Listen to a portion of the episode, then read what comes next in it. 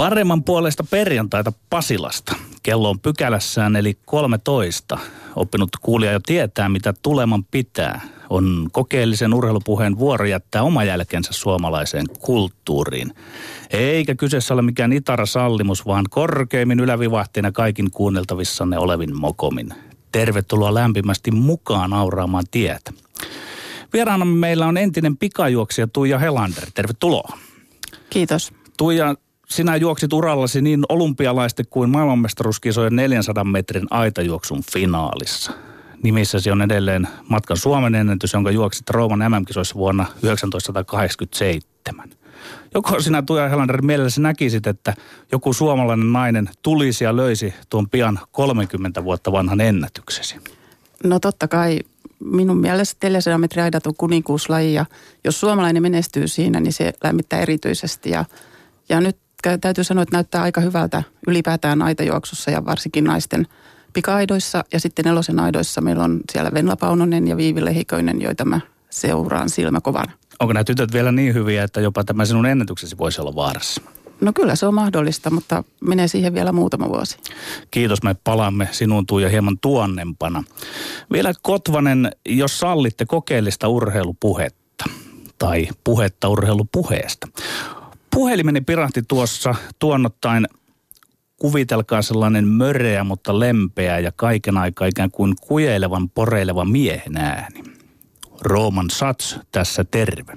Tulisitko Petteri Siivonen maanantaina 16.5. aamulla kello 10 Yle Radio Ykköseen puhumaan kanssani jääkiekosta? En osannut lukea peliä niin hyvin, että pitikö Sats tuon paussin taidepaussina vai oliko hän sittenkin hieman epävarma pyytäessään johtavaa jääkiekkoanalyytikkoa vieraakseen. Pian Sats riensi alleviivaamaan, ettei hän tiedä jääkiekkoilusta yhtään mitään. Ehdottoman hallinnan jumalallinen hienostus äänessäni pääsin vuorostani loistamaan. No, onneksi minä tiedän siitä jotain, kiskaisin. Saamme varmasti aikaan hienon ikimuistoisen lähetyksen rohkaisin ja yhytin häntä. Tässä on yksi mutta, Sats livautti väliin. Olen aikeessa pyytää myös Alpo Suhosta mukaan. Oletteko te väleissä? Lupaan kysyä teiltä sellaisia asioita jääkiekosta, että ei kukaan koskaan ole aiemmin kysynyt. Ja se vain siksi, että en tosiaan tiedä mitään lajista Sats päätti. No, ei kahta sanaa, menen vieraaksi. Toivottavasti Suhonenkin pääsee ja tulee. Mm, minulla ja Alpolla on myrskyisä sekä tyyni historiamme. Arvon juuri naiset ja herrat, mistä raaka-aineesta kokeellinen urheilupuhe onkaan tehty? Mistä syntyy kuulijalle sellainen antologinen nautinto, jossa on erilaisia ääniä limittäin ja lomittain kuin vanhassa pärekatossa päreitä konsanaan? Ei resepti ole mikään salainen. Tarvitaan yksi rohkeutta katsoa uusin neitseellisin silmin, mikä tarkoittaa, että ei studio ole pelkästään tänne urheilun ammattilaisia. Kaksi, isohko ruokalusikallinen asiantuntemusta on toki tarpeen. Sitä ei voi kiistää, se on ehkä sitten kuitenkin kaiken ydin. Kolmanneksi, dialektisen erimielisyyden merkitystä ei voi kyllin alleviivata. Pelkästään samanmielisten kesken ei synny muuta kuin sitä jo joskus aiemmin mainitsemani Jouko Turkan vihaamaa oksennettua suklaata. Neljänneksi pitää olla puitteet eli kanava ja sopiva media. Mielellään ei kaupallinen, koska kokeellisuus on itsessään sellaista riskipeliä, joka tarvitsee kasvualustakseen vakaan olosuhteen. Viidentenä pistenä iin päällä on päävalmentajan eli tuottajan pelikirja, joka meillä on Jani Kortin käsialaa. Näin muodoin me olemme Lindgren ja Sihvonen. Minä jäin tässä taiteellisen paussin pitämään tuossa ehkä vaan miettiessäni, pohdiskellessani nautinnollisesti sitä kohtaamista, joka, joka tota, varmasti tulee olla äärimmäisen mielenkiintoinen. Siivonen ja Suhonen kohtaavat jälleen. Viimeksi hän olette tässä ohjelmassa kohdanneet ja silloin ainakin hyvä keskustelua saatiin aikaan. Toivottavasti Roman Schatz saa teidän ö, välillänne tuomaroidessa myös aikaan hyvän keskustelun. No lätkää, lätkää, lätkää, lätkää, lätkää, lätkää, lätkää tulee seuraavina viikkoina varmaan ihan tarpeeksi. Kävin vilkaisemassa tuossa Yleurheilun nettisivujakin ja siellä piti scrollata semmoinen muutaman minuutin ajan ennen kuin löytyi jotain muuta kuin jääkiekkouutista silmille, mikä on tietysti ihan ymmärrettävää. Jääkiekko kisat käynnistyvät tänään ja ja siitä varmasti, siitä aiheesta saadaan varmaan vielä tässä meidänkin lähetyksessä tulevan parin viikon aikana puhua jonkun verran. Toivottavasti tietysti Suomella kisat jatkuvat mahdollisimman pitkään, jolloin meillä riittää puhuttavaa myöskin jääkiekon tiimoilta ja ehkä pääsemme taas sitten juhlimaan leijonien arvokisamenestystä. Saa nähdä. Karjalosen leijonat tosiaan tulessa ja me tullaan puhumaan tästäkin vähän kohta väittelyissä. Mutta itse iloitsen tietysti, itse iloitsen tietysti siitä, että kevät, tai pitäisikö sanoa kesä on tullut. Tuntuu siltä, että ke- kevät on skipattu kokonaan ja kesäiset kelit ovat jo futiksen veikkausliikakatsomot tai futiskatsomot ylipäänsä on kevätauringossa, kesäauringossa kauneimmillaan, parhaimmillaan ja, ja ilahtuneena huomioon muun muassa eilen, että naisten liigan puolellakin katsojia oli sadoissa määrin jo Helsingissä HJK kotiottelussa ollut katsomassa suomalaista jalkapalloa. Mikään ei voi olla parempaa tällaisina kauniina keväpäivinä, ke- kevätpäivinä. Ää, Eurofutiksessa ollaan päästy finaalivaiheeseen. Mestarien liigan finaalissa kohtaavat Atletico de Madrid ja Real Madrid Madridin paikallistaistossa jälleen kerran ja Eurooppa-liigan finaalissa kohtaavat Liverpool ja Sevilla. Eli Espanjalla menee aika hyvin. Kolme neljästä joukkueesta on espanjalaisia joukkueita. Espanja voidaan jo ehkä maiden väliseksi mestariksi julistaa tässä vaiheessa. Mutta tiedätkö, Petteri, mikä yhdistää näistä joukkueista kahta, eli Real Madridia ja Liverpoolia? Mm, en. Tämä tulee vähän äkkiä tämä kysymys nyt. Jos hetken aikaa saisit sitä miettiä, niin kenties, kenties sen oivaltaisit. Kumpikin on selvittänyt tiensä Eurofutiksen suurimpiin mestaruusotteluihin valmentajien johdolla, jotka on tarttunut ruoriin kesken kauden. Eli Realissa Zinedine, Zinedine Zidane korvasi Rafael Benitezin ja Liverpoolissa puolestaan Jürgen Klopp Totta. hyppäsi ruoriin, tarttui ruoriin Brendan Rodgersin perään. Ja tässä on mun mielestä jotenkin jotain hienoa ja kaunista. Aina se paniikkinapin painaminen ei sitten lopulta olekaan virhe, tai se ei olekaan paniikkinapin painamista, vaan ehkä se onkin oikea järkevä ratkaisu. Nyt nämä molemmat joukkueet on selvästi saavuttanut jo nyt jotain, jotain suurta, ja molemmilla on mahdollisuus nyt vielä sitten mestarien liigan tai Eurooppa-liigan voittoon, ja etenkin Zidane on varmasti ollut kovan paineen alla Realissa. Ja toisaalta sitten taas hänen altaan väistynyt Rafael Benitez on myös päässyt valmentamaan Newcastlea valioliigassa ja taistelee edelleen siellä putoamiskamppailussa. On aika hyviä otteita Newcastle viime aikoina esittänyt hyvin, hyvin heikosti menneen kauden jälkeen. Mä en tiedä, ootko sinä, Petteri, harkinnut valmentaja tai neuvonantajavaihdoksia, kun viime aikoina ei ole peli mennyt ihan niin putkeen. Kenties Keijo S, neuvonantajasi, alkaa pallillaan jo vähän hermostua, kun miettii, että mitä sille omalle asemalle käy, jos tälläkin viikolla tulee takki. Nyt kai ollaan tilanteessa 2017. Mä jo mietinkin, että miten tämä liittyy meidän väittelyyn. Tässä oli tämmöinen pieni, kiva aasinsillan kaltainen ja nyt onkin sitten aika antaa palaa. Eli ensimmäinen väite, Petteri, ole hyvä. Tomi on kerrankin yhtä tarkkana kuin kuulija radion äärellä. Mä väitän, että sun lempilajisi suomalainen jalkapallo on melkopuolisen kuilun partalla. Minulla toveri Sihvosella on norsun muisti. Lehtelemättä sen enempää muistini järjestelmä muistan, että tuonnottain hylkäsit huuhkajat eli maajoukkueen. Ja uskollinen kuulija vuorostaan muistaa, kun tämä höntsä Tomi pani kaiken toivonsa veikkausliikaa. Tässä sitä ollaan. Hiljasta on. En mä havaitse, että veikkausliikaa olisi mitenkään kovin mielenkiintoinen. Hoijiko porskuttaa, SIK tehnee käänteiset leisesterit töpeksimällä toimistolla ja nurmella eilistä voitosta huolimatta. Onneksi tämä saarelaiset panevat hoikolle hanttia ainakin toistaiseksi. Hehkuttamasi lainausmerkissä vantaalainen, he, PK35 Vantaa, pötköttelee sarjataulukon kellarissa ja niin edelleen. Äläkä Tomi Helsinkiläinen huokaise, pahin on vasta edessä.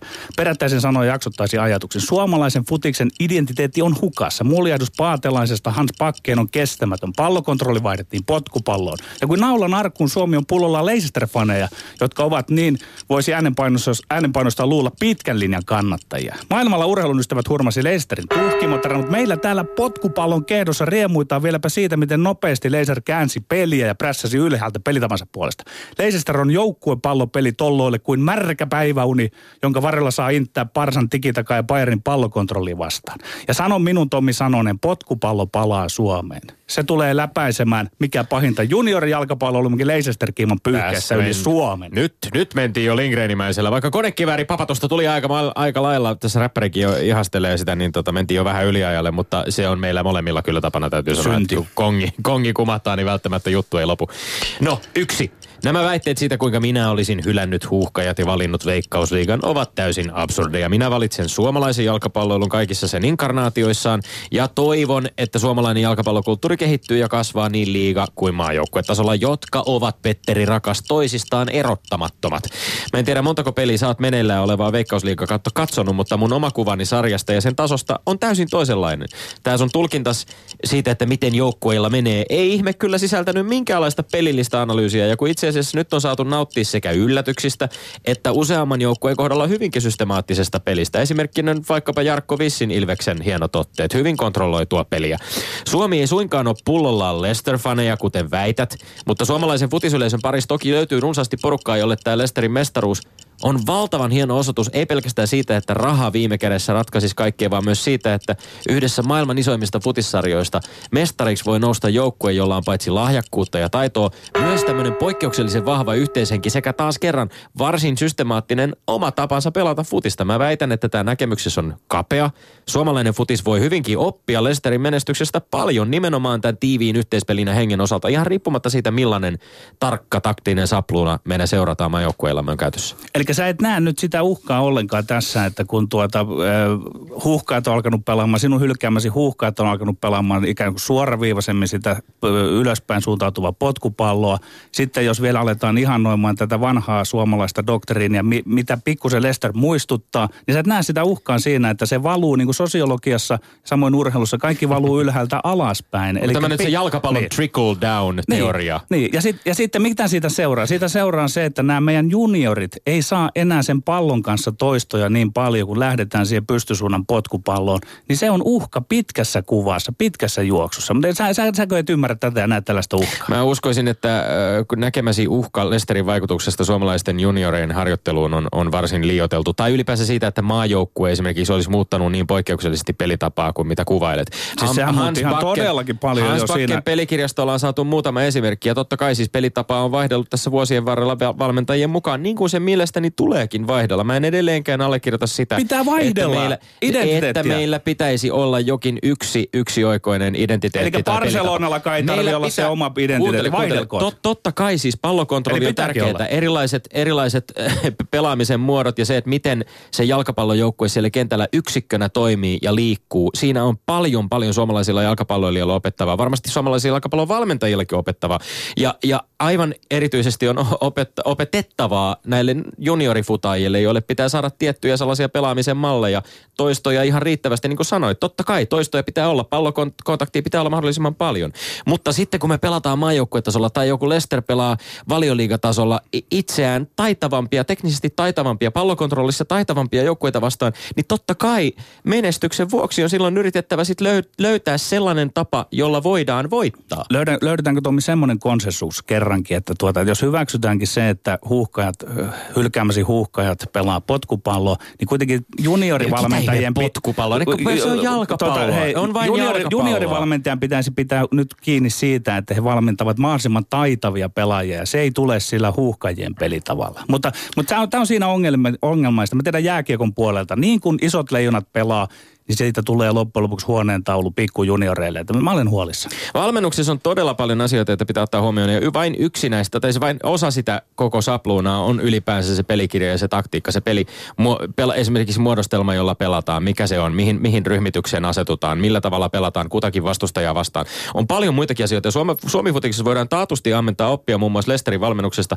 Esimerkiksi siitä, mitä BBC raportoi, että Lesterin valmennus on äärimmäisen tarkkaan suunniteltu, jopa tieteellistä fysiikkavalmennuksen Ilveksen puolella on hyvin tarkkaan mietitty, että miten se vastaa joukkueen taktiikkaa vahvuksi. Joo, en mä joukkue, eri mieltä. Tämä joukkue on pelannut esimerkiksi siis valtavan määrä sprinttejä vaativaa peliä koko kauden läpi, mutta sillä on ollut vähiten loukkaantumisia koko valioliigassa.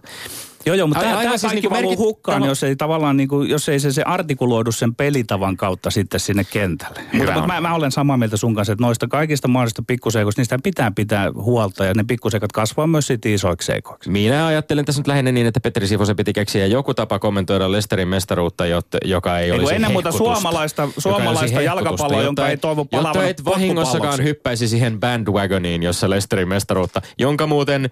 Öö, minä taisin jo ennustaa muutama kuukausi sitten toisin kuin suuresti arvostamasi futisasiantuntija Jukka Ranka. Mutta mennään eteenpäin toiseen väitteeseen. Mennään, mennään.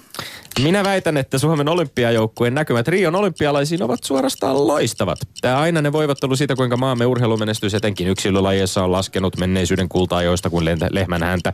Ovat vailla katetta, jos tarkastelee nyt vaikkapa Rion olympialaisten näkymiä vähänkään laajemmin silmänaloin erään analyytikon sananpartta lainatakseni. Tällä viikolla selvisi, että sulkapallojen ja Nanna Painion paikka Rioon on lähes varma ja Ville Longon hänkin lähellä. Todennäköisesti Suomi saa myös ensi kertaa historiassa pöytätennispelaajan olympialaisiin Benedek Pentti Olahin muodossa. Täysin varteen otettavia mitallimahdollisuuksia on lisäksi muun muassa Lotta Lepistöllä pyöräilyssä, Petra Ollilla naisten painissa, Suvi Mikkosella taekwondossa sekä muun muassa soudussa maailmankapin kärkisijoja hätyytelleillä Robert Venillä tai kaksikko Eeva Karppisella ja Ulla Varviolla. Mä väitän, että mitalit eivät kerro Petteri kaikkea. Ja vaikka mitalit kertoisivatkin kaiken, niin jopa mitalisaalis tulee taatusti olemaan Lontoon olympialaisia kovempi. Suomalaisurheilijoita nähdään Riossa jopa mitalikamppailussa uusissa lajeissa laajalla rintamalla ja tästä on rakas ystäväni syytä iloita. Mä väitän, että ei mitalisaalis Riostu ole häävi, mutta kanssa siellä mies tiesi, vaikka ei viitannutkaan tyyliin, ota Tommi oikeudeksi päävalmentajamme Jani Kortin lupaa kysymättä. Näissä väittelyissä siirtyy spekulaatioihin. Tai siis onhan on jonkinlaisia väitteen tapaisia spekulaatioita, ne on oikeastaan valeväitteitä. Perustat henkilökohtaiselle spekulaatiolle sen, että miten se meni. Mukaan voivottelu maamme urheilumenetyksen suhteen yksilölaissa verrattuna kulta-aikoina olisi vailla katetta, niin kuin sä sanoit. Eihän noin voi väittää, tuskin ne spekuloida. Niin kauan voivottelulla ei ole katet, on katetta, mutta kunnes pöydässä on erilaiset näytöt. Ei ne katteet voivottelulla häviä sillä, että sinä kylmin huulimin esitelmöit ikään kuin uutena menestystekijänä sen, että pari sulkapalloilijaa, yksi pingiksen pelaajan pääsemässä olympialaisiin. Herra mun vereni. Joku sen mitalikandidaatin luettelit hieman epävarmalla äänellä. Sitten julistit, ettei mitalit kerro kaikkea, mutta tohdit sentään povata, että Lontoon kurja mitalisaalis tullaan ylittämään. Väitän, että joko sinä Tommi oot ikuinen urheiluoptimisti tai jopa naivi lapsukainen, tai sitten haluat romanttisesti pitää yllä suomalaisen yksilöurheilun lippua, kunnes aina kisat lyövät märän rätin kasvoillesi. Tai sitten tämä sukupolvikysymys. Mä haluan vielä tämän sanoa. Kyllä Meno oli aikoinaan toinen Lasse Virenin, Arto Brykkaren, Tuija Helanderina minun päivinäni. Ei meillä ollut seikka eikä mikään, että joku pääsi olympialaisiin. 70, 80, 90-luvulla peli oli raakaa. Laskettiin finaalipaikat, pistesijat, ennen muuta mitalit ei jokin osallistuminen olympialaisiin ollut juttu eikä mikään Tommi. Tässä puhutaan nyt osallistumiseen täysin uusiin lajeihin ja täysin uusissa lajeissa ja se on menestystä u- sinun uusissa, mielestä, Ei niinkö? se ole pelkästään menestystä, mutta näissä uusissa lajeissa, missä meillä on myöskin ihan varten otettavia mitalikandidaatteja. Mikä tarve sulla on niin etukäteen hehkuttaa, että, tuota, että hyvin menee? Miksi? Annettaisiin kisojen näyttää. No kisojanhan me annetaankin näyttää. Mikä, ei minulla mikään no, erityinen tiesit tarve jo, ole. Minulla on erityinen tarve. Minulla on erityinen tuota... tarve. Totta kai minä olen ikuinen urheiluoptimisti. Mikä sinä olet? Ikuinen urheilupessimisti. Realisti. Realisti ei, sinä olet ikuinen urheilupessimisti, joka ei ikinä niin. pysty iloitsemaan siitäkään menestyksestä, josta, jota Mä saavutetaan, koska sieltä löytyy... olympiakomitean leivissä. Sieltäkin löytyy. Todennäköisesti, todennäköisesti jos Kari Jalonen hoitaa leijona tämän kultaa, niin sinä tulet edelleen puhumaan siitä, että hänen versionsa meidän pelistä on ollut vääränlaista, tämä eli ei ole suom... Tämä ei ole suomalaisen urheilun mainostelevisio. Tommi, hyvä. Tämä, tämä on kokeellisen urheilun Mikä ihme mainostelevisio? Mä esitin väitteen, että meillä on laajalla erityyppisellä, erityyppisessä uuden tyyppisissä lajeissa laajalla rintamalla urheilijoita, joilla on varten otettavia menestysmahdollisuuksia Riossa. Ja että enää ei voida yksilölajien menestymättömyyttä pitää edes niin validina asiana, vaan niinku voidaan, voidaan lähteä sun tyyli ainaista. Ei, sitä tar- ei se tarkoita sitä, Ei se ole itkua, kun se on realismi. Kun ei ole pärjätty, niin ei ole pärjätty. Meidän jää varmaan vain tehtäväksi katsoa sitten, että miten on pärjätty, kun olympialaiset on ohi. Kumpi meissä on sitten ollut lähempänä totuutta. Entäs jos mitaleita tulee vaikkapa kolme kertaa enemmän kuin mitä tuli tuolta Lontoon olympialaisista. Ja entäpä jos vaikkapa Petra Sitten minä kernaasti myönnän olleeni mitaleita, Taekwondossa Mikkonen napsii mitaleita. Sitten kysi, ai sinä myönnät olleesi väärässä Kyllä. silloin. Kyllä. Sen päivän kun näkisi tai Petteri ehkä Siivonen. venkoille niin ja sanoin, että minä tiesin tämän, mutta en lähtenyt julistamaan sitä enää. No niin, hyvä. Ja, kyllä, kyllä. Okei, mennään seuraavaan väitteeseen. Kolmas. Tommi kuiskaa, huuda, luovita, hinta, tee kaikki mikä on vallassa, etkä voi silti tälle väitteelle mitään. Yli puoli Suomea on perusteetta rakentamassa vaarallista tuulentupaa leijonien ja MM-kultahaaveiden ympärillä, koska meillä, siis heillä, pois se minusta, eli heillä on Granlundin Mikke, Parkkovin Sassa, Kapteeni Koivu, Kalajoen Hiekkasärkki Jokisen Jussi, Ahosen, Ahon Sepe, Laineen Pate. Tähtikulttia, tähtikulttia, Velkärä tähtikulttia.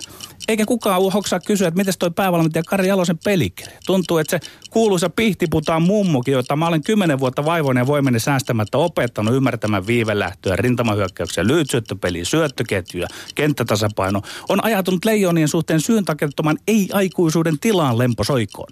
Kuten juurta jaksain mainekkaassa blogissa, niin osoitin tiedemiehen tarkkuilla viekkaudella Jukka Jalosen leijonat ja nuoret leijonat voittivat mestaruutensa niin kutsulla toistesella meidän pelillä. Kari Jalonen vuorostaan peluttaa leijonille voit, vaistopitoista meidän peliä, mikä on aivan eri asia kuin toistenen meidän peli. Ja mitä tekee kiekko kanssa? Antaa piut paut opetukselle. Niin kas kun ne eivät ilakoi ja pidä Selkeän kaikuvin ääni tarkkaa lukua ihastuksen kohteesta Mikkestä, Sassasta, Mikosta, Jussista, Sepestä ja Patesta. Vaaran merkit on leijonen suhteen ilmassa tällä hetkellä, Tommi, hyvä. No tämä oli jo ihan siis, joo, joo pistetään kello käyntiin. Niin. Tämä oli ihan siis Petteri täsmällisesti muotoillut väite. Hienoa. Mä jopa osittain Niin sitä aina. samaa, mä, ei niin kuin aina, mutta mä jopa osittain samaa mieltä. Mä oon osittain samaa mieltä siitä, että nämä MM-kultahaaveet ovat vaarallisia, mutta sitten nämä meidän polkumme poikkeavatkin jo. MM-kultamitalihaaveet ovat vaarallisia, koska uskon leijonien olevan kansainvälisissä turnauksissa parhaimmillaan silloin, kun odotukset ovat mahdollisimman pienet. Ennakkosuosikin viitta taas ei ole koskaan meille, Petri meille, se ei ole koskaan meille sopinut. Ei se teille. Joten olisin hyvin, hyvin varovainen näiden kultapuheiden suhteen. Tässäkin me ollaan osittain samaa mieltä. Suomella on poikkeuksellisen kova ryhmä yksilöitä, mutta olemme saaneet, kun olemme saaneet mukaan NHLstä harvinaisen monta kova, kovaa pelimiestä. Mutta yksilötasolla muilla, siis aivan ehdottomastihan muilla MM-kisajoukkueilla on ihan taatusti heittää askiin yhtä kovia pelaajia kuin mitä Suomen joukkueessa on. Ja, ja, ja aivan päiväselvästi ratkaiseva on se, että miten Kari Jalonen saa leijonat pelaamaan joukkueena tässä lyhyessä pikkuruisessa turnauksessa, jossa yhden pelin ja jopa sattuman vaikutus on suunnattoman suuri. Mä väitän kuitenkin, että mikään ei olisi parempi, pahempi virhe Kari Jaloselta kuin lähteä kuuntelemaan johtavia analyytikkoja tai muita kuin omaa itseään ja omaa taktista visiotaan sen suhteen, miten leijonien tulee Pietari ja Moskovan mm pelata. Koska toisin kuin yrität vakuutella, ei edes Suomella ole vain yhtä tapaa voittaa mestaruksia jääkiekossa. Ei saa, niin. Saa, joko saan Vo, vo, vo, voiko meistä, saa, saako me esittää sulle Anna tulla. jatkokysymyksen tulla. vielä? Sä puhuit vaistopitoisesta meidän pelistä Niin. ja toisteisesta meidän pelistä. Voitko Joo. selittää minulle ja kaikille meille muillekin, mikä on ero vaistopitoisen meidän pelin ja toisteisen meidän pelin välillä? toisteisessa meidän pelissä tietyt pelitilanteet pelataan uudestaan ja uudestaan samalla tavalla. Mm. Vaikkapa tämä maineikas viivelähtö otetaan sillä lailla silloin, kun se Mm. on aina otettavissa. Mutta sitten vaistopelissä se on vähän niin kuin pelaajien luettavissa, että nyt vähän tuntuu, että enpäs otakaan tuota tähän, vaikka, vaikka ehkä kuuluisi ottaa se viivelähtö. Lähdekin Eli sä, eli sä väität, että on- Kari Jalonen niin. valmentaa tavallaan meidän peliä, mutta huonommin ja kurittomammin. Kyllä, kuin- kyllä. Se, siinä on se ydin. Oletko sinä, Eli, Tommi, eli huolessasi tavallaan siitä? vähän niin kuin rivien välissä syytät häntä huonoksi En, valmentajaksi. en, en vaan, tämä on hänen filosofiansa. Tämä on vähän semmoinen Antti Törmäsmäinen filosofia. Ja, ja mun arvion mukaan okay. tämä on häviävä filosofia. Nyt, nyt, nyt mä haluan palata siihen väitteeni ytimeen, että, että Palaa, on väärin, väärin pohtia sitä, että meillä on nämä ja nämä pelaajat. Ne, ne ja ne pelaajat ei auta, jos pelataan, tuota, ei pelata täysimittaista, täysimääräistä meidän peliä. Eli Nyt näyttää pelaajat sille. eivät pelaa peliä, vaan pelikirja pelaa peliä. Ei, en mä näin ole väittänyt, niin vaan peli, pelikirja ohjaa sitä pelaamisen eetosta. Mutta Tommi, Tommi saanko Mut eihän- oltua edes jostain eri mieltä tässä niin kunnolla? Olen Että- eri että mieltä. niin, Mähän sanoin, niin. ei, Suomella ei ole vain yhtä tätä toisteista meidän peliä, Ei kellään, siellä voittaa aina- siis voi pelata monella eihän- tavalla. Mutta siis mä väitän, että eihän Jukka Jalosen leijonat tai Jukka Jalosen nuoret leijonat ole sama joukkue kuin Kari Jalosen näiden kisojen leijonat. Minä kyllä äh, luottaisin Kari Jalosen kykyyn arvioida tätä käsillä olevaa materiaalia ja luoda sitten tälle joukkueelle sellaisen taktiikan, joka sille mahdollisimman hyvin soveltuu. Sellaiset kentälliset, sellainen tapa pelata jääkiekkoa. Tommi, sä et ole tuon väitteesi kanssa yksin. Tässä istui hiljakkoin äh, tuota, äh, ex-coachi ja Sien tuleva coachi äh, Aho, Jyrki Aho. Ja hän on myös sitä mieltä, että pitää katsoa pelaajamateriaalista se, että, mutta mä kuulun niihin, jotka olen sitä mieltä, että ei pidä katsoa pelaajamateriaalin mukaan, vaan jokaisella valmentajalla on se yksi ja ainoa sapluuna, jo- jota, jolla kannalla on muun muassa tässä studiossa olleet Jukka Jalonen ja Pekka Virta. Erilaista materiaalia, erilaisia taktisia sapluunoita ja tyylejä. Katsotaan, mitä tuomarimme on niistä hetken päästä mieltä.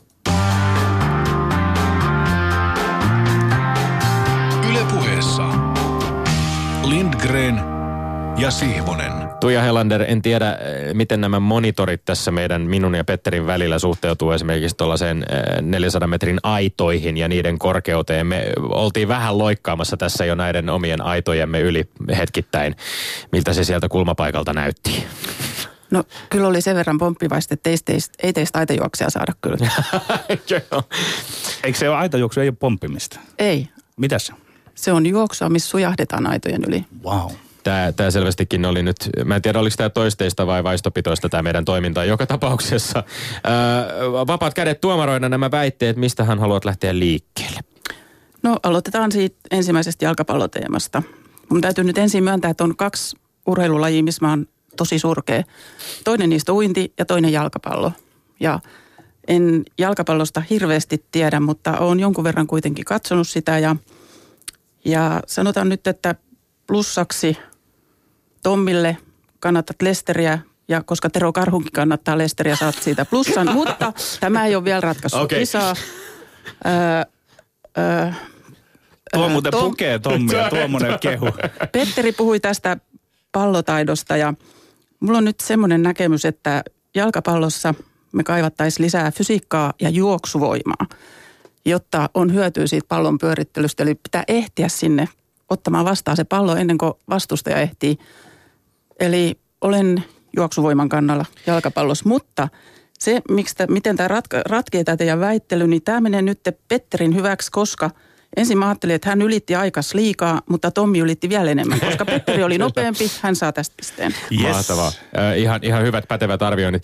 Tu, muuten mieleen tästä juoksuvoimasta. Taisi lukea jostain, että, että keskimäärin esimerkiksi äh, Lesterin kärkipelaaja Jamie Vardy, sensaatiomainen pelaaja, joka on tuolta futiksen alasarjoista noussut nyt tämän mestaruusjoukkueen yhdeksi tärkeimmistä pelaajista, niin, niin oli mainittu, että hän ö, yksittäisissä otteluissa niin, niin juoksee sellaiset keskimäärin, niin kuin, oliko se peräti 500 metriä sprinttejä, siis ihan niin kuin tällaisia niin kuin yht- yhteenlaskettuna, siis 500 metriä sprinttejä. Tässä pohdittiin nimenomaan tässä, tämä taisi olla samassa BBCn artikkelissa, jossa pohdittiin sitä, että miten on mahdollista, että, tämä joukkue on pysynyt niin ehjänä, samalla kun sen pelityyli on sellainen, että siellä on niin kuin aivan hillitöntä sprinttaamista, pitkiä juoksuja ja, ja, ja Vardi on, on, taitaa olla liigan nopein tai ihan nopeimpia pelaajia tässä sprinttihommassa. Että ihan selvästi juoksutaito kuitenkin liittyy jalkapalloon aika oleellisesti. No nimenomaan, mä oon sitä niin kuin kritisoinut, että, että meidän juniorivalmennuksessa pitäisi enemmän keskittyä juoksutekniikkaan, juoksunopeuteen, juoksukestävyyteen, koska tosiaan mitä hyötyy siitä pallon pyörittelytaidosta, jos ei ehdi siihen palloon koskaan. Oletko Tuijalander kuullut, että teitä yleisurheiluihmisiä, valmentajia olisi jalkapallon puolella? Mä olen nimittäin teikäläisiin törmännyt lätkän puolella, että koska yleisurheilu on tämmöinen, se on yleistä urheilua, niin si- siitä on apua moneen eri tuota lajiin. Onko jalkapallo hyödyntänyt, onko sinulla tietoa? Mulla ei ole mitään tarkkaa tietoa, mutta olen ihmetellyt, että jos ei ole, miksi ei ole hyödyntänyt tämän enempää, että, että mulla on nyt Eurassa ollut tämmöisiä nuoria tyttöjä valmennuksessa. Mä perustin tämmöisen kuin Juokse henkesi edestä ryn. Sen takia, kun uutisoitiin pari vuotta sitten, että lapset ei osaa enää juosta ja mä ajattelin, että jotain täytyy tehdä, että suomalaiset jatkossakin osaisi juosta ja ja myös sen takia mä perustin sen yhdistyksen, että sinne voi tulla sekä yleisurheilijoita, lentopalloilijoita, jalkapalloilijoita, eikä ole väliä mikä seura on, ettei vaan olla yksisilmäisesti yhden seuran palveluksessa. Ja siellä on muutamia jalkapallotyttöjäkin käynyt ja mä uskon, että se on heille tosi hyvä treeni, kun he käy opettelisivat ihan sitä perusjuoksutekniikkaa ja juoksunopeutta. Niin on itse esimerkiksi äh, joogaa opettavalta ystävältäni kuullut, että esimerkiksi nuoriso- äh, ju, ja salibändin juniorit ovat, ovat hyödyntäneet muun muassa tuolla Vuosaaressa sitä, että jooga, jooga-opettaja on käynyt heille myöskin, myöskin tota pitämässä tunteja. Että on eri, erilaisia tapoja varmaan yli, yli erilaisten äh, lajirajojen tätä, tätä valmennuksellista oppia ja esimerkiksi lihashuoltoon tai tällaiseen liittyvää, mm. liittyvää valmennusta, sitä valmennustietoa jakaa. Sitä varmaan kannatat ilmeisesti sitä, että tätä, tätä tapahtuisi enemmänkin. Kyllä, varsinkin pienillä paikkakunnilla, kun ei ole hirveästi po- populaa jokaisessa lajissa, niin mun mielestä kannattaisi yhdistää voimia, että just tämmöinen lasten ja varhaisnuorten niin harjoittelu voisi olla ihan lajirajoista yli samaa. Voisi olla yhteisiä fysiikkatreenejä. Oikeastaan kukaan meidän vierasta ei ole vastustanut sitä lajien välisyyttä. Että varmaan se voisi olla se suomalaisen huippurun tulevaisuuden kuva. Mutta nyt mä johdan 1-0 tällä hetkellä jäättelyä. Sen takia mä oon aika kiintoisella mielellä. Pistoksissa siellä, Niin, joo, mä olen vähän pistoksissa. Miten, miten käy? No sitten puhuttiin olympiaodotuksista ja, ja se on totta, että olympiamitali toivona oleminen on eri asia kuin mitalistina kisoista saapuminen. Että se on hirvittävän vaikea, vaikea asia, mutta mä oon urheilijoiden puolella ja mä kannatan optimismia, niin mieluummin mä ennen kisoja puhun toivoista ja toiveista ja optimistista ja siksi nyt Tommi saa tästä pisteen. No niin, peli tasoittuu. Kiinnityt tämmöiseen Lindgrenläiseen Urheiluoptimismiin. Niin, urheiluoptimismi, kyllä. kyllä. Sieltä vähän se Se ei ole ollenkaan huono asia. Hampaiden välistä sy- Eikö ole? Se vähän sillä hampaiden välistä tuli sylkästyä se urheiluoptimismi siellä. Toisella puolella Väh- verkkoa. väh- Vähän se sattui suuhun kyllä. Mutta ei ruoskita urheilijoita ennen kuin kisat on ohi. Entäs kisojen jälkeen? Oletko itse aikana saanut ruoskaa? Mi- Mikä suhteesi tähän ruoskintaan on? Asiallista kritiikkiä mun mielestä voidaan antaa, mutta mun mielestä jokaisen pitäisi muistaa se, että se ei ole mikään helppo paikka lähteä tonne olympialaisiin menestymään. Sanotaan, että on helppo yrittää parastaan, mutta tehdä parhaansa on jo toinen asia. Ja kun mikään ei oikein riitä tälle kansalle ja Nimenomaan, sitten vain näille voitto merkitsee ja- Niin. Mutta ei, ei, Ihan lyhyesti, Tuija Häländer, eikö, jos ajatellaan vaikkapa nyt urhe, yleisurheilua olympi, olympialaisissa ja, ja Suomen menestystä männä vuosina, ja tietysti on aina se keihäänheitto, mutta jos ajatellaan niin kuin tavallaan yleisurheilua ehkä keihäänheidon ulkopuolella. Keihäänheitto melkein pitää laskea ulos siitä, siitä yhtälöstä, koska sieltä nyt melkein aina se joku mitali kuitenkin sitten kiskaistaan. M- mutta e- eikö esimerkiksi juoksun puolella ole aika... Ö, paljon koventunut myöskin se kilpailu, että mit, miten esimerkiksi, miten paljon ja miten monista eri maailmankolkista tänä päivänä esimerkiksi kil, kilpailukykyisiä ö, kandidaatteja siellä, siellä tota arvokisoissa on? No ainakin kansallisuuksien väri on, tai kirjo on suurempi, että silloin kun mä urheilin 70-luvulla, niin siellä oli aina naisten pikajuoksufinaaleissa kolme DDR, sitten kolme Neuvostoliittoista ja sitten kaksi jotain muuta. Eli varmaan siinä mielessä kilpailu on laventunut ja laajentunut ja, ja myös koventunut. Se on todella kovaa nykyään, koska myös muissakin maissa panostetaan siihen huippurheiluun. Mutta sen verran Tosissaan, mä, halu- joo, anteeksi.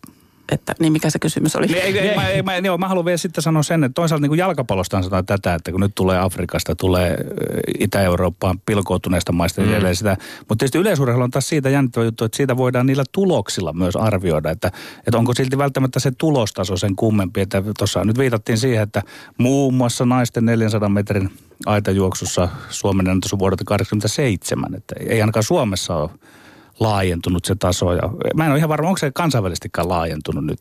Tuossa, tuossa Tommi heitti, että se olisi. En tiedä.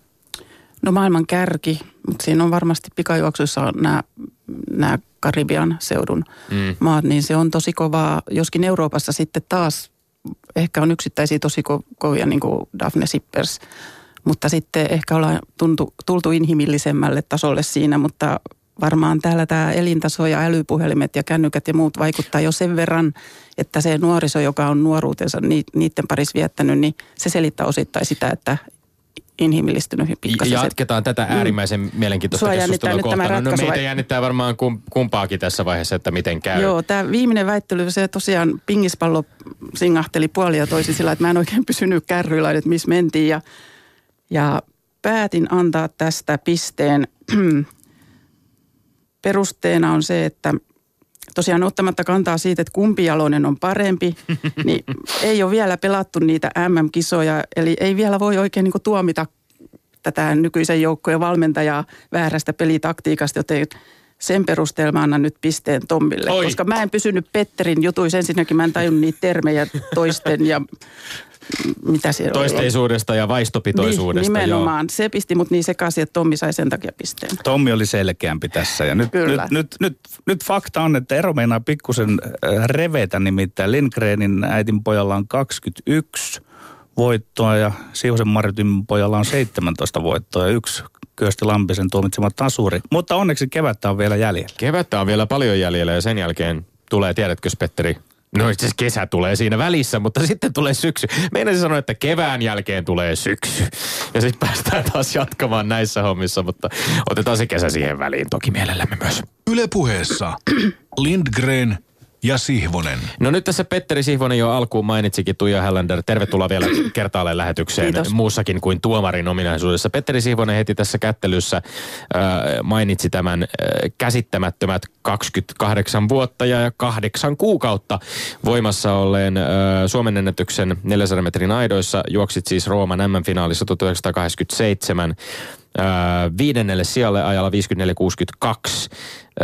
ja, ja kysyi tästä, että tullaanko, tullaanko Suomen ennätystä rikkomaan koskaan. Mutta se, mikä minua oikeastaan kiinnostaa vielä enemmän on, että öö, tämähän on siis aivan käsittämättömän raastava, raaka, rankka laji. Juosta toi rata öö, kertaalleen ympäri öö, melko lailla sillä niin kuin maksimitöhöllä ja sitten vielä ylittää aitoja siinä matkan varrella. Mikä ihmeen hulluus Tuija Helender sinut ajoi aikanaan 400 metrin aitojen äärelle?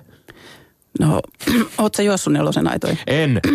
En ole Niin, uskaltanut Monet luulee, että se on kokeilla. kauhean kamala laji. Mun mielestä silleen 400 on paljon eläimellisempi laji. Onko? Joo, kun on aidat siinä matkalla, niin on muuta mietittävää, ettei sitä loputon pitkää loppusuoraa, joka on 100 metriä. Meillä on se vaan 40 metriä viimeisen aidan jälkeen. Et se tekee sen paljon mielenkiintoisemmaksi ja hauskemmaksi. Ja mun mielestä se ei ollenkaan niin kamala kuin silleen 400 saatikka 800 metriä, jota mä kokeilin joskus. Että kun 400 metrin juoksun jälkeen, kolme minuuttia maalin tulon jälkeen tulee sietämättömät maitohapot, niin 800 metrillä pitää vielä juosta semmoisilla hapoilla 200 metriä. Eli se siitä, mutta mulle se oli rakkautta ensijuoksulla, että kun mä olin 16-vuotias kummisetä ilmoitti mut Suomen mestaruus Kalevan kisoihin, koska mä olin piirimestaruuskisoissa saanut A-luokan ja ja olin vaan kokeillut, että miten päin telineet laitetaan ja mil, miten mä ne pari ensimmäistä taitaa juokse. Ja sitten mä voitin silloin Suomen mestaruuden ja se oli heti mun laji. Minkä verran olit siinä vaiheessa sit muuten harrastanut ö, yleisurheilua, juoksua? Kuusivuotiaasta asti. Kuusivuotiaasta asti, eli kymmenen, Kymmenen vuoden vuotta, ajan. joo. Ja siitä kuusi vuotta aitajuoksu yli, ylipäätään. Okei. Ja Joo. sitten kuitenkin tämä lajivalinta vasta 16-vuotiaana, kuinka tekninen laji se on se 400 metrin aitajuoksu, koska minun vakiokysymykseni kaiken vieraille on, että miten arvioit, että mikä on semmoinen optimaalinen ikä alkaa? Aloitko omasta mielestäsi liian myöhään vai onko se niin tekninen laji, että se pitäisi, että se olisi niin kuin varhaisemman erikoistumisen laji? No kyllä aitoja pitää ruveta juoksemaan nuorena ja josta erilaisilla välimatkoilla, josta nuorena 80 aitoja ja 100 aitoja tai 200 metriä. Ja niitä 300 sinä olit aitoja. juossut? Kyllä, niitä oli juostu siitä asti, kun eka kerran siihen lajiin vihkiydyin, niin heti kun kesällä nurmikko suli, niin mentiin kavereiden kanssa juoksemaan aitoja kentälle ja, ja tota, kyllä nelosen aidat on semmoinen laji, että kyllä sitä pitää juosta nuoresta asti. Sanotaan siinä 5-16 vuotta on hyvä, hyvä, että se pitää oppia se laji, ne aitarytmit ja askelrytmit ja rytminvaihdot ja. Siinä on paljon oleellisempaa se juokseminen aitojen välillä kuin aidan ylitys. Tässä, Okei. pitää, tässä pitää nimittäin olla aika tarkkana, että kun, et, ettei mennä sanomaan, että Tuija Länderkin aloitti vasta 16-vuotiaana. Mm. Tämä oli hieno, hieno, että vastaukset kävi ilmi, että olit jo pikkutytöstä asti niin kuin niitä toisia matkia, matkoja mennyt aitojen yli. Joo, siinä kehittyy se aitasilmä, että eli sä pystyt arvioimaan jo 10-15 metrin päästä, että monella askelella tai kummalla jalalla sä tuut sille aidalle. Ja se on hirveän tärkeä nelosen aidoissa. Ja etäisyys aidasta oletettavasti on aika, aika tärkeä sit siinä vaiheessa, kun aitaa lähdetään ylittämään. Kun puhut siitä, että miten aitojen välimatka, se, se ai- aitojen välinen juoksu on itse asiassa paljon oleellisempaa kuin aidan ylittäminen. Tarkoittaa, puhutaanko silloin nimenomaan siitä askelmäärästä? Kyllä, Ää, kyllä. Ja se, että pystyy näkemään se, että, tai totta kai se rytmijako pitää olla etukäteen niin kuin suunniteltu ja siellä se vaan toteutetaan, mitä on harjoiteltu monta vuotta.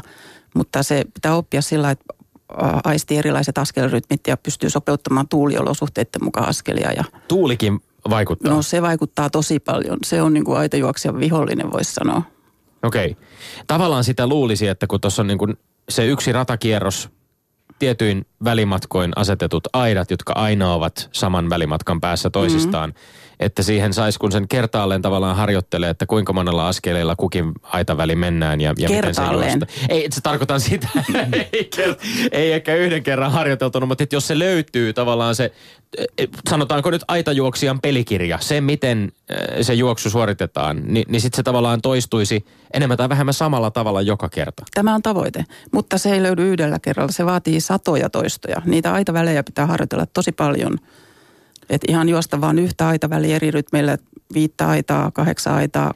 Sitten pitää kilpailla paljon, siellä oppii eniten. Ehkä se pointti tässä oli se, että minkä verran sitten tapahtuu niitä sellaisia ö, satunnaisia tekijöitä, sattumia tai, tai kömmähdyksiä tai virheitä tai muita, jotka sitten vaikuttavat siihen juoksuun, jossa pitää tilanteita, joissa pitää sitä aitajuoksijan tavallaan kesken matkan vähän niin kuin improvisoida.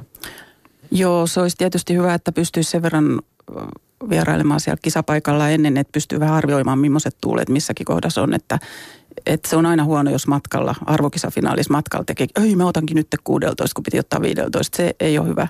Kyllä se täytyy olla selkäytimessä se, mitä siellä kisassa tehdään. Kuva Tuija Helander jotain, ei tarvitse nyt jotain tiettyä yksittäistä huippujuoksua, mutta jos saat kiinni sellaisesta, kun suurin piirtein on mennyt sellaisessa flow-tilassa, mitä siellä tapahtuu, monellako askeleella sitä mennään. Ja sinullekin on niitä lähes huippunappisuorituksia sa- tapahtunut urasi varrella. Kuvaa sellaista suoritusta. Puhuit aitojen yli sujahtamisesta.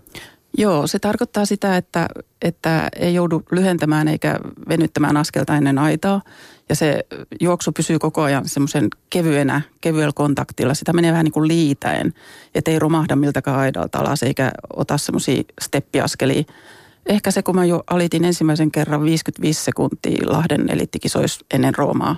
Se oli aika, aika onnistunut juoksu. Siellä oli tyyni keli ja Lahdessa on hyvänmuotoiset kurvit. Niilläkin on merkitystä nelosen aidoissa se oli aika semmoinen, semmoinen tota, siitä jäi mieleen oikeastaan. Siinä ei ollut mitään, ei jäänyt semmoista niinku, että et, jaa, mitä siellä tapahtuikaan. Se meni vähän sillä niin sujahtamalla koko kisa. Että, ja sitten mä vielä mielestäni sain siihen loppusileellekin vielä semmoista tsemppiä, kun aiemmin mulla oli niin, että aina mä viimeisen aidan jälkeen jotenkin niin kuin simahdin.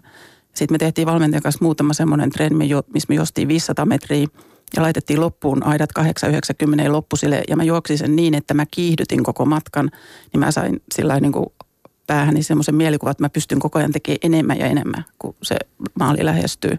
Ja siitä mä sain kyllä semmoisen, se oli aika optimaalinen juoksu. Aika mielenkiintoista, että nämä mielikuvat liittyvät esimerkiksi juuri tähän juoksuun, joka, joka ei ollut se sinun Suomen ennätysjuoksusi. Ja sitten kun olet kuvailut esimerkiksi Iltasanomissa ää, tätä Suomen ennätysjuoksua Rooman M-finaalissa, niin kuvailit näin. Ei se ollut nappisuoritus. Tuuli sekoitti juoksua ja yksi oikean jalan varpaistana ja aiheutti todella kovaa kipua koko kisojen ajan. Sitä jouduttiin teippailemaan vähän väliä, jotta pystyin juoksemaan. Ja sitten tässä aikaisemmin ennen kisaa, kun, äh, ennen, ennen kisaa, ennen meidän lähetystä, kun puhuttiin, niin niin heti itse asiassa ensimmäisenä sulla tuli niin kuin vähän semmoiset ehkä virheet siltä matkalta tai sellaiset asiat, joita olisi vielä voinut tehdä paremmin mieleen, eikö näin? Joo, se ei ollut nappijuoksu. Tota, no se varvas oli kipeä silloin ennen kuin Roomaan lähettiin. Mä en pystynyt edes lenkkarin nauhoja pistää kiinni, mutta sitä hoidettiin siinä koko ajan. Ja se saatiin siihen kuntoon, että teipattuna se ei oireillut juostessa. Ei se tuntunut siinä finaalijuoksussakaan, mutta sen jälkeen se oli tosi kipeä. Mutta se kesti ne kaikki juoksut, eli se ei vaikuttanut mitenkään siihen juoksuun, mutta siellä oli vähän pyörivä tuuli takasuoralla ja ei mennyt ihan jouhevasti, ei ihan sujahtanut jouhevasti ne takasuoran aidat. Ja vähän huippurheilijaa kuitenkin selvästi se pikkasen tuntui jääneen kismittämään se, että, että mitali oli lähellä, mutta, mutta ei kuitenkaan sitten ihan, ihan hyppysille. Joo, kyllä, se, kyllä mä niin kuin siitäkin juoksusta, vaikka meillä oli Roomaan lähtiessä tavoitteena finaalipaikka, niin kyllä mä siellä, mä olin niin hyvässä kunnossa ja niin hyvä fiilis lihaksissa, että tota, kyllä mä siitä niin kuin mitali lähdin hakemaan siitä juoksusta, mutta se oli siinä, olisi voinut vähän napata siitä edellä oleva olkapäästä, että odotan vähän. Että, tota, se meni kyllä harmittavan lähelle.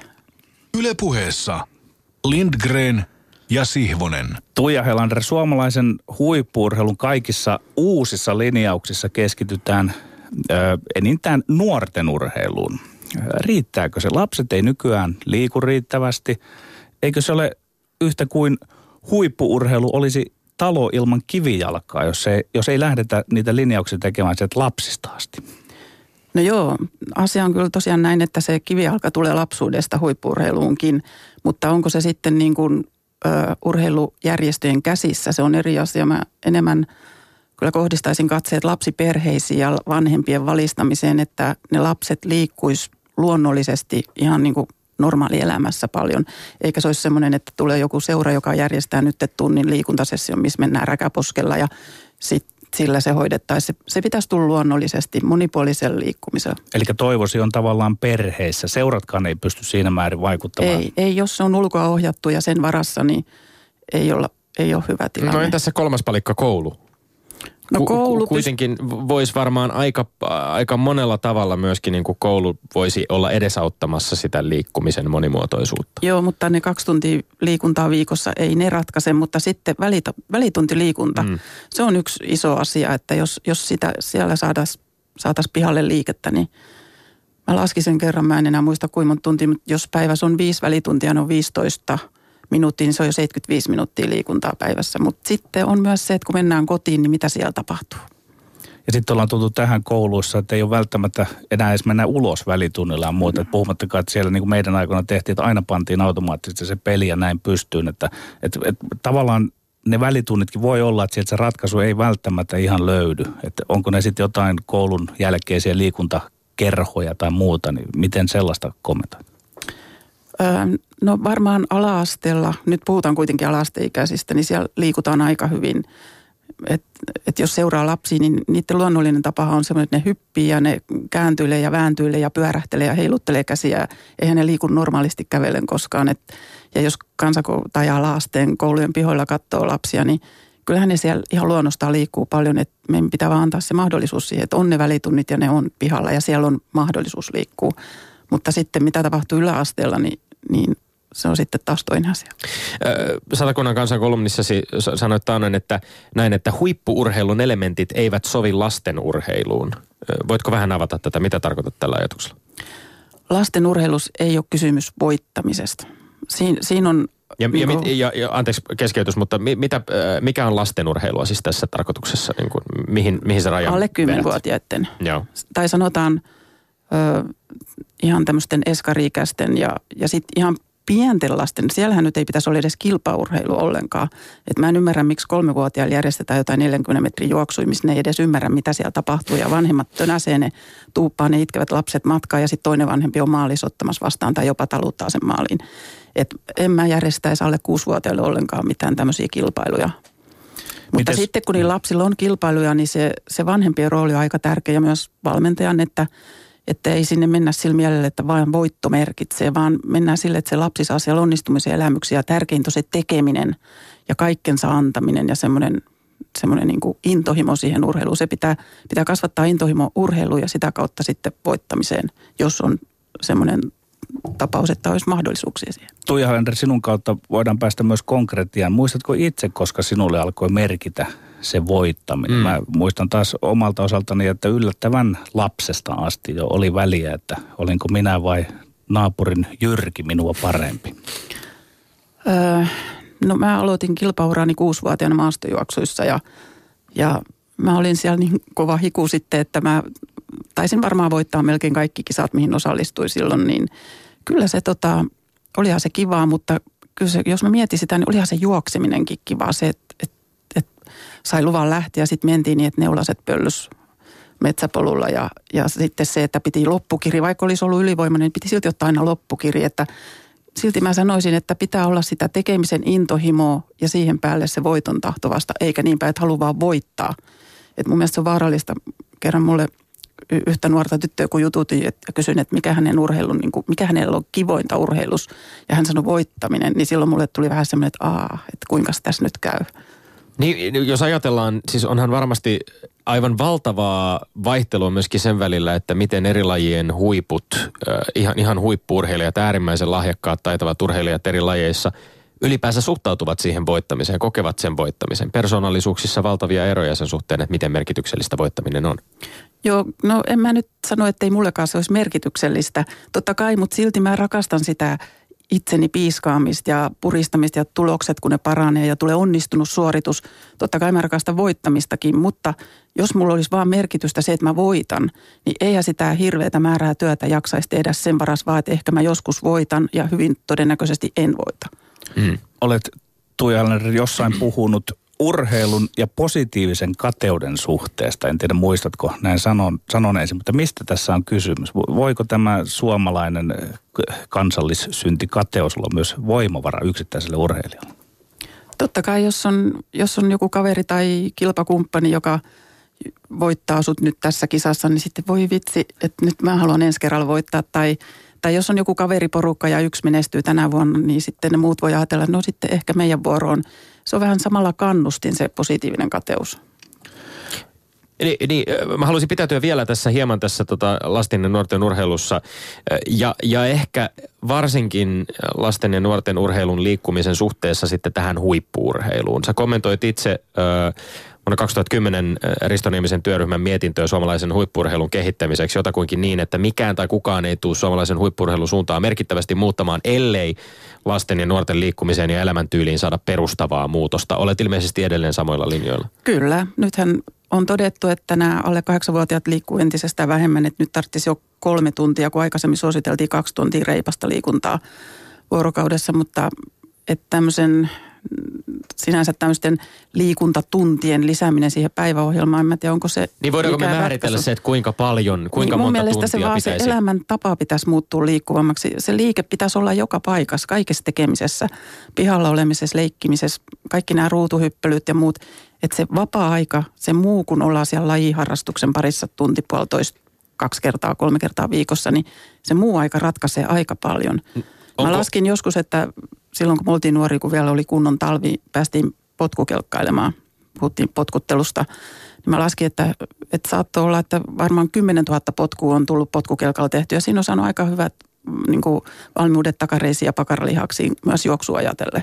Onko Tämä merkity... kaikki kun puuttuu niin, niin, ja kaikki pitäisi rakentaa sillä harjoitusohjelmalla, niin eihän semmoisia ohjelmia pysty tekemään. Mm. Onko merkityksellistä silloin, että tarkastellaanko tätä lasten ja nuorten liikkumista, lasten ja nuorten liikkumista tavallaan kansanterveydellisistä näkökulmasta vai huippuurheilun näkökulmasta, jossa kuitenkin sitten, jos huippuurheilua ajatellaan, miten me saadaan kehitetty, miten me saadaan entistä enemmän suomalaisia huippuja mahdollisimman moniin lajeihin. Se on tavallaan o- o- oma niin kuin huippuurheilun intressi, joka ei sinänsä, niin kuin, meneekö se käsi kädessä tämän kansanterveydellisen intressin kanssa? Totta kai se menee sillä lailla, että kun kansanterveydellisesti rakennetaan semmoinen tilanne, että lapset on liik- liikkunut paljon, niiden kehohallinta ja lihaksisto on kehittynyt ja veren, verisuonisto, keuhkot, sydän niin kuin luonnollisesti sanotaan kahdeksaan ikävuoteen mennessä hyvin, niin siinä on urheiluseuroille mahdollisuus sitten alkaa siitä rakentaa tätä tulevaa urheilijaa. Mutta jos sitä pohjaa ei ole, niin aika, ei siinä ulkopuoliset seurat ja valmentajat pysty sitä koko pohjaa tekemään. Toimit Tuija Halander lasten ja nuorten yleisurheilun valmentajana. Miten näet, miten suomalainen, suomalaisten katsojien lempilaji yleisurheilu voi tällä hetkellä Suomessa?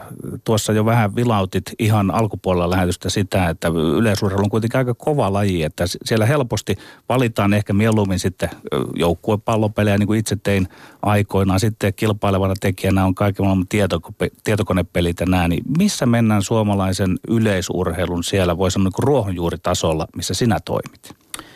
No mä luulen, että isoissa kasvukeskuksissa niin kuin Turku, Tampere, Helsinki, Lahti, Oulu, Jyväskylä, niin siellä on aika hyvä tilanne yleisurheilussa ja nimenomaan nopeusvoimalajeissa, että ne kiehtoo lapsiin, missä ei hirveästi mennä räkäpuskelle eikä hengästy niin kauheasti ja missä on paljon tekniikkaelementtejä, niin, niin siinä, siinä on suht hyvä tilanne, mutta kyllä meillä satakunnassa on aika surullinen tilanne. Meillä oli eilen piirimestaruuskisat maastojuoksuissa ja, ja siellä on vielä 10, 11, 12-vuotiaissa on toista kymmentä juoksia, mutta sitten kun mennään 15, 17, 19 ikävuoteen, niin siellä on kourallinen osallistuja. Esimerkiksi meidän miesten piirimestaruuskisassa oli yksi juoksija ja naisten kisassa kolme juoksijaa.